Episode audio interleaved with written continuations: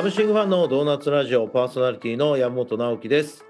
えーこの番組はですね、動画 DX、えークリエイターエージェントという、まあ、2つの事業を展開する株式会社サムシングファンの提供で FM814 並びに Spotify で全国の皆さんにお届けしています。えーということで2月もう22日になりました。この日ね、な何の日か皆さんご存知ですかね、2月22日。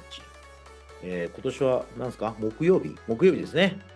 えー明日はね、こう祝日で、まあ、天皇誕生日ということで、まあ、皆さんあのご存知だと思いますけども、実はそのイブのですね、22日は、えー私の母親、えー、明美さんの誕生日でございます。おめでとうございます。はい、ということで、えー昭和22年2月22日生まれでね、えー、だに22歳と言っておりますけども、もうでも、もう言うてもね、後期高齢者ですけども、ま、78歳、ん ?78 歳ですかね。いやー、まあでも、まあ人生100年時代でございますから、あと22年、ね、100歳までありますんで、ちょっと長生きで元気でやってほしいなと思っております。まあなかなかあの、えっと、この母親にですね、なんかこう、この年になって、なんかこう、会う機会ってていうのも、そんなに昔ほどなくなってたりするわけなんですけども、まあ、うちはなんか幸いにも結構家が近いんで、まあ、ちょこちょこ会うんですよね。で、なんか改めて、なんかこう、今の母親に、なんかこう、子供の頃とか、ああいうなんか家族での事件とか、なんかそれを、ぶっちゃけどうだったのと。なんか当時の当事者として話を聞くと、なんか結構面白くてですね、まあ、ぜひ皆さんもなんかご無沙汰、ね、親御さんにご無沙汰されてる方がいたら、あのぜひ会いに行ってもらってですね、ぶっちゃけあの時何考えてたのとか、どういうこと思ってたのみたいなこと聞くと、なんか意外と喋ってくれて、なんか自分が知らなかったなんか一面が見えたりしますんで、おすすめでございます。で、えー今日もですね、そんなわけで、このサムシングファンのメンバーをゲストにお迎えして、なんかいろいろそんな幼少期のお話とか、えー思い出話なんかも聞いていきたいと思いますので、よろしくお願いいたします。サムシングファンのドーナツラジオ、本日のゲストはサムシングファン東京のディレクター上野ひかりさんです。お願いします。はじめまして上野です。よろしくお願いします。よろしくお願いします。なんかあの今日は東京のオフィスから参加いただいているということで、はい。僕はちょうど今日名古屋に来てるんですよね。名古屋オフィス行ったことないですよね。ないですね。一あ、ないですよね。回もなんか写真でちらっと見たことあるぐらいですね。多分ね来たらねちょっとムカつくと思いますよ めちゃくちゃいいやんってなりますよええ東京よりいいんですか？まあもちろんね東京もなんかいいオフィスですけどまあでもまあでもっていうとちょっと語弊があります、まあ、いいオフィスなんですよいいオフィスなんですけどまあとはいえちょっとビルがねなんか重厚感ある感じですし、まあ、駅直結って感じでもないじゃないですかそうですね。うん、だから、まあまあ全然綺麗なオフィスですけど、まあまあ普通といえば普通みたいな。でも、名古屋のオフィスは、久屋大通りっていう駅、これ名古屋駅からもう割とすぐなんですけどね、でも10分かかんないぐらいの駅で、割とビジネス街なんですけど、そこの駅にもう直結のビルなんですよ。ええ羨でいわゆるましい。インテリジェンスビルで、うわあ。もうなんかね、もうなんか、IT の会社っぽい。IT の会社っぽい。いいな。まあ、ぜひなんかちょっとね、案件絡めてとか、なんかいろいろあれば、あの、お越しください。はい 今日しか来てませんけど。はい。そんなわけで、ちょっと遠隔でいろんなお話を伺っていきたいなと思うんですが、まあ、上野さんとあんまり僕ちょっと普段ゆっくりお話しする機会がない中で、あの、リスナーの皆さんもちょっとどんな人なのかなって興味があると思います。まずは簡単にちょっと自己紹介をしていただいてよろしいでしょうか？はい。えっとサムシングファンの東京でディレクターしております上野ひかりです。私は今、えー、24歳になりまして新卒2年目になります。もともと映像を作れたらなんか楽しそうだなぐらいのあの動機で映像制作会社を 探していて、えーまあいろいろご縁があって現在サムシングファンにいるっていう感じです。はい、ありがとうございます。もう本当にいろいろいろご縁って感じですよね。本当にご縁ですね。そうですよね。まあ、あの上野さんは、まあ、実はそのドーナツラジオで前回出ていただいた、まあ、コーチさんが経営されていたライブベース社のまずはあの本当にニューフェイスという形で活躍されていてでサムシングファンと合併することによってサムシングファンに入ってきていただいたという中で、まあ、はい。結構でも青天の霹靂だったんじゃないですか、そうですね。なんか絶対に想像ができない自分の人生の中でまさか働いてる会社が合併するなんて思いもしなかったですね。うんまあ、そうですよね。普通に考えてたらそうですよね。なんかどうですか？なんか言っていい話と悪い話があるんですけど。率直にご自身の変化というかなんかいい感じなのか。いやこれはちょっとちょっとネガティブなんですけどな。なんかいろんな話あると思いますけど。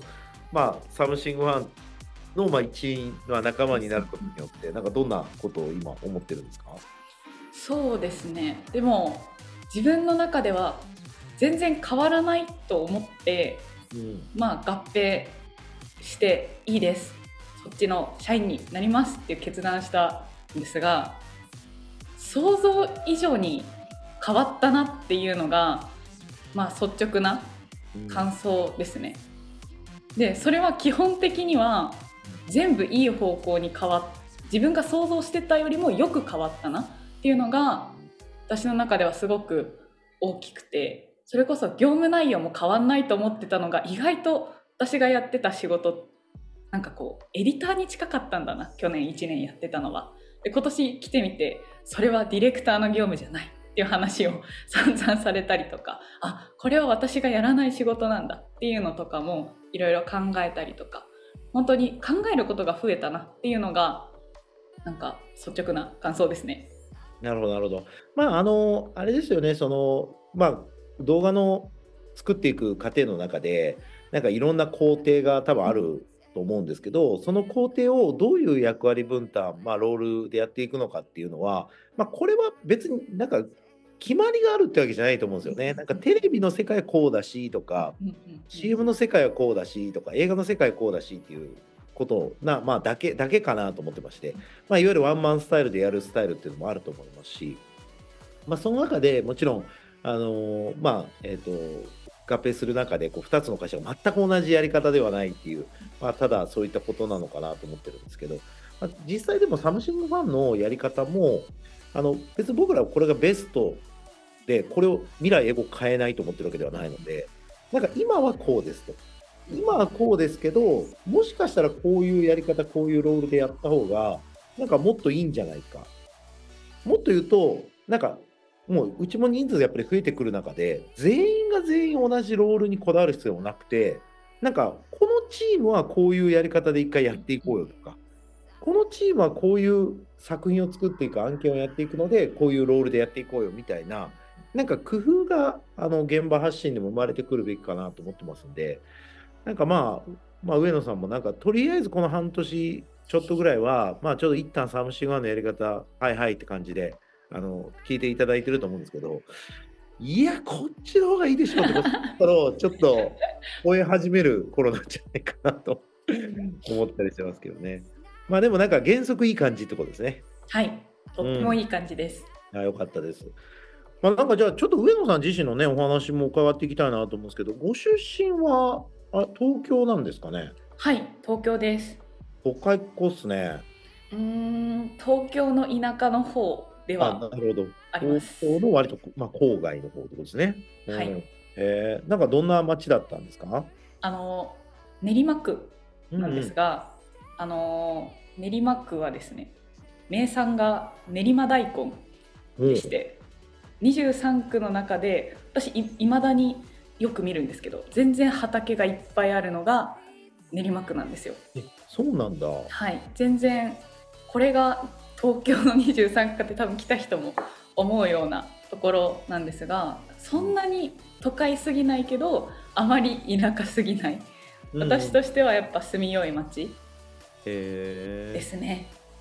なるほどなるほど。まあじゃあまあまあいいわゆる本当にまあのどかさもありながらまあでもねあの都心にもすぐアクセスできるわけですもんね。そうですね今も1時間も全然かかんないでオフィス通えてるのでだいぶ近い方だと思います。そうなんですね。なんかそんな町でなんかどんな感じで育ってきたんですか？へえでも本当にうるさい女だったんだろうな私の幼少期からってすごい思いますね。声も大きいしなんだろう動きも大きいしうん。なんかあんまじっとしてなかったタイプの人なので本当外で遊ぶしフラワーロックみたいな感じですね。フラワーロックわかんないか。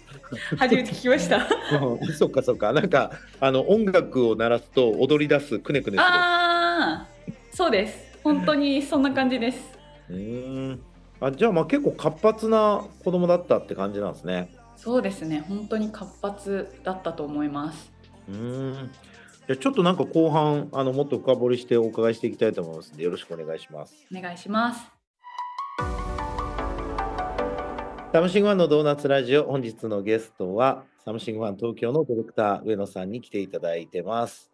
まあ、ちょっとあの幼少期のお話聞き始めたところで、えーはい。非常に活発というか、まあ、声も大きい動きも大きい、まあ、そんなお子さんだったってことなんですけど、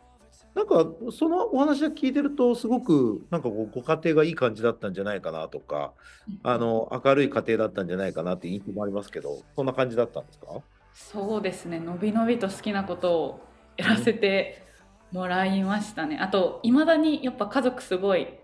仲がいい。ちっちゃい頃から仲はだいぶ良かったなと思いますね。うーん。ご兄弟は？あ姉が2つ上の姉がいます、あじゃあ2人姉妹なんですね。そうです、えーおお姉さんと性格も結構似てるんですか、うん好きなものは真反対。うんなんですけど、なんやかんや考え方とかやっぱ家庭が一緒だからか考え方は似ててうんうんお互いこういうとこ違うよねって理解はしつつもこういう考えは一緒だよねっていうのがなんかもうなんか言わずとも理解できるようなうんそんな姉ですね。そうなんですね。なんかまあでもこう環境もあののどかさもあり、まあ、都会でもありっていう環境でご家族も明るく、まあ、ご自身もねなんかすごく性格が明るい中でなんかこうすごい順風なスタートですけどなんか学生時代とかどんなことに熱中されたりとかどんなことやられてたんですか？学生時代は中高なんですけどあのうん。文化祭大好きでう。んもう年に1回それだけのために学校生活頑張ってたって言っても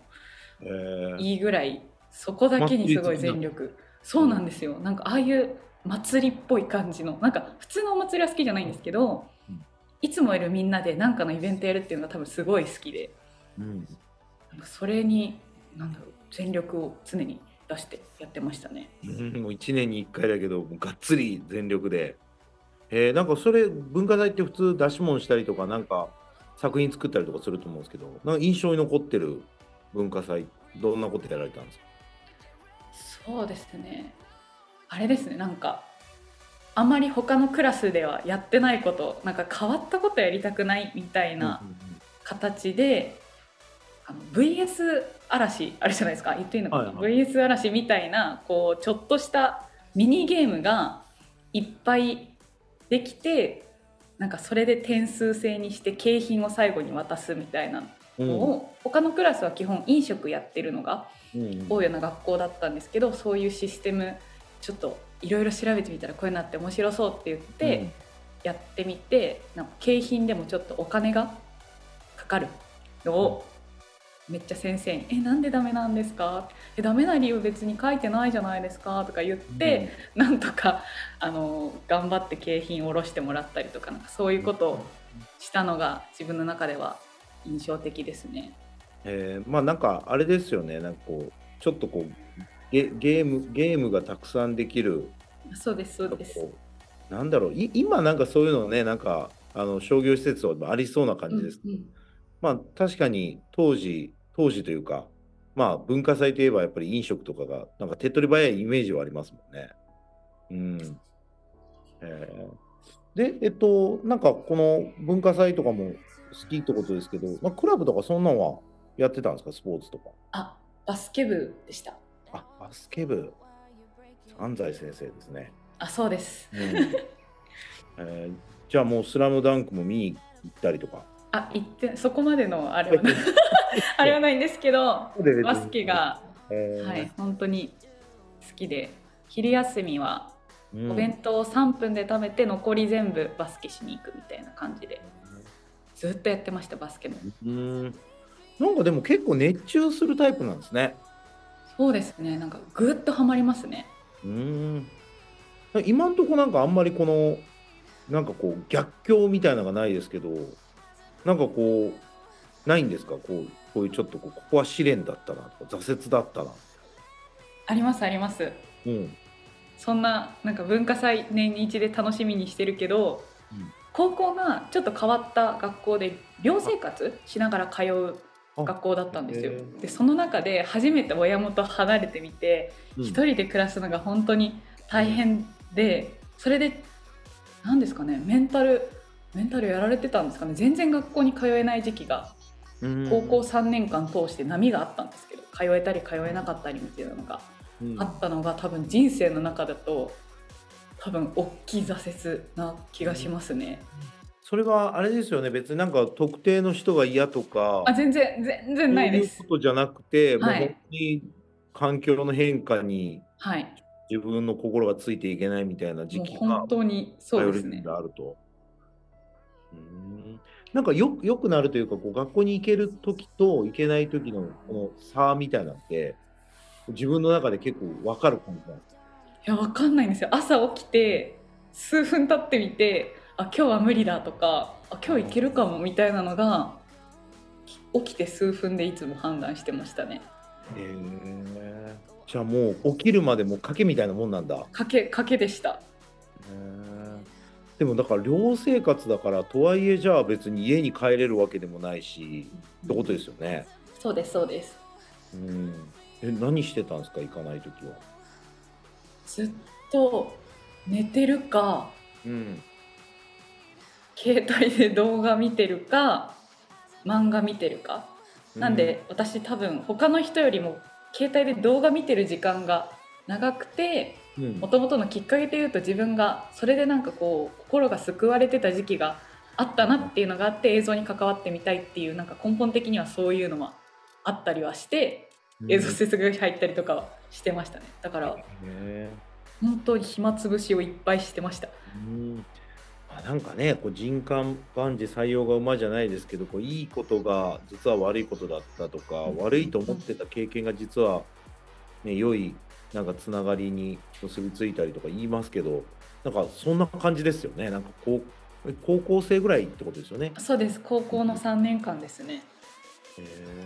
えやっぱ学校の人とかもすごい心配はしますよね最初は。すごいすっごい心配されました。けどなんか先生が寮にたまに見に来たりとかするんですけど会うと元気だからうんなんか元気そうなんだよなみたいなのでなんか逆に考えさせちゃってたみたいですね。余計ちょっと困るみたいな。そうなんですよって。なってたらなんかあもう本当に落ち込んで出るからうんうんうんうんなんとかみたいになるけど、えめめちゃめちゃめちゃ元気そうなんだけど。そうなんですよ。会うと元気だけど学校には来ない、なぜだみたいな。会議が開かれてたらしいです。へえまあでもなんかある意味結構今の話だけ聞くとまあとはいえ慎重に見に見守ってくれてたみたいな。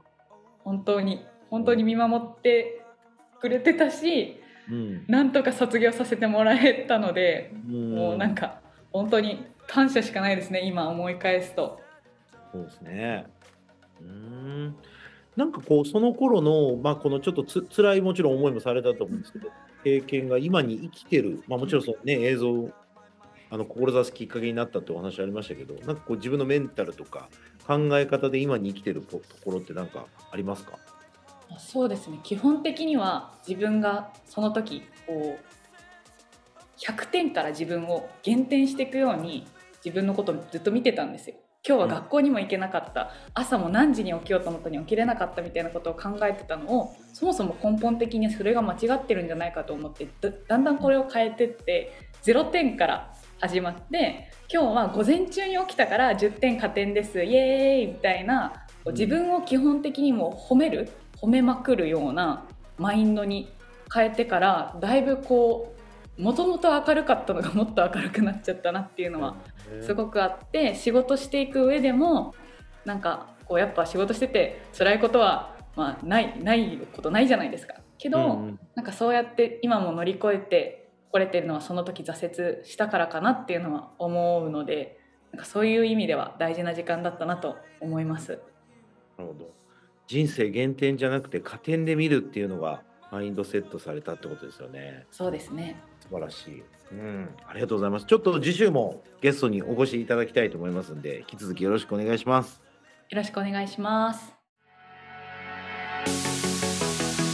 サムシングファンのドーナツラジオ、えー今日も聞いていただいてありがとうございました。まあ、本日のね、あのゲスト上野さんが最後におっしゃってたこう人生をあの自分をねあのこう減点で見るんじゃなくて加点で見ていくことによってあの非常にこうなんていうんですかねこう強いあのメンタリティを手に入れていくっていう中でなんかでもそっちの方がまあシンプルにハッピーですよね。なんか自分を責めるよりもなんか褒め続けた方が。まあ確かになんかあのーこのあある意味それってこう自分に厳しい人があのどうしても陥りやすい部分だったのかなと思うんですけど、まあ、自分にこう甘い人の方がなんかそういう意味ではあまり悩まずにあの済むと思うんですけどね。僕やっぱり自分に甘いのかなんかなんだろうあんま自分に減点したことがないかもしれないなっていう気づきがちょっとありましたね。ちょっとなんか僕とディレクターの西川はちょっと自分に減点することをむしろ覚えた方がいいんじゃないかっていうねなんか妙ななんか自己肯定感に包まれて生きてきてしまったなと思って逆に反省をしてしまいましたね。はい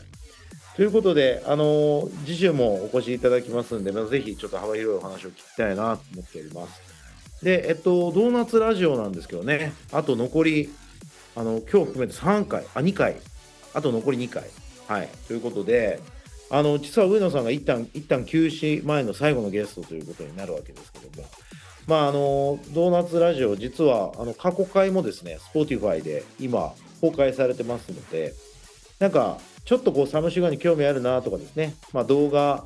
あやってみたいなとか、なんかこう、クリエイターの方とか、インフルエンサーの方でサムシングファンの人ってどんな人いるんだろうなって気になる人はですね、ぜひあの Spotify ドーナツラジオで過去の回もあの聞いていただけたらなと思います。えー、本日もありがとうございました。またお耳にかかりましょう。山本直樹でした。But you'll be against the system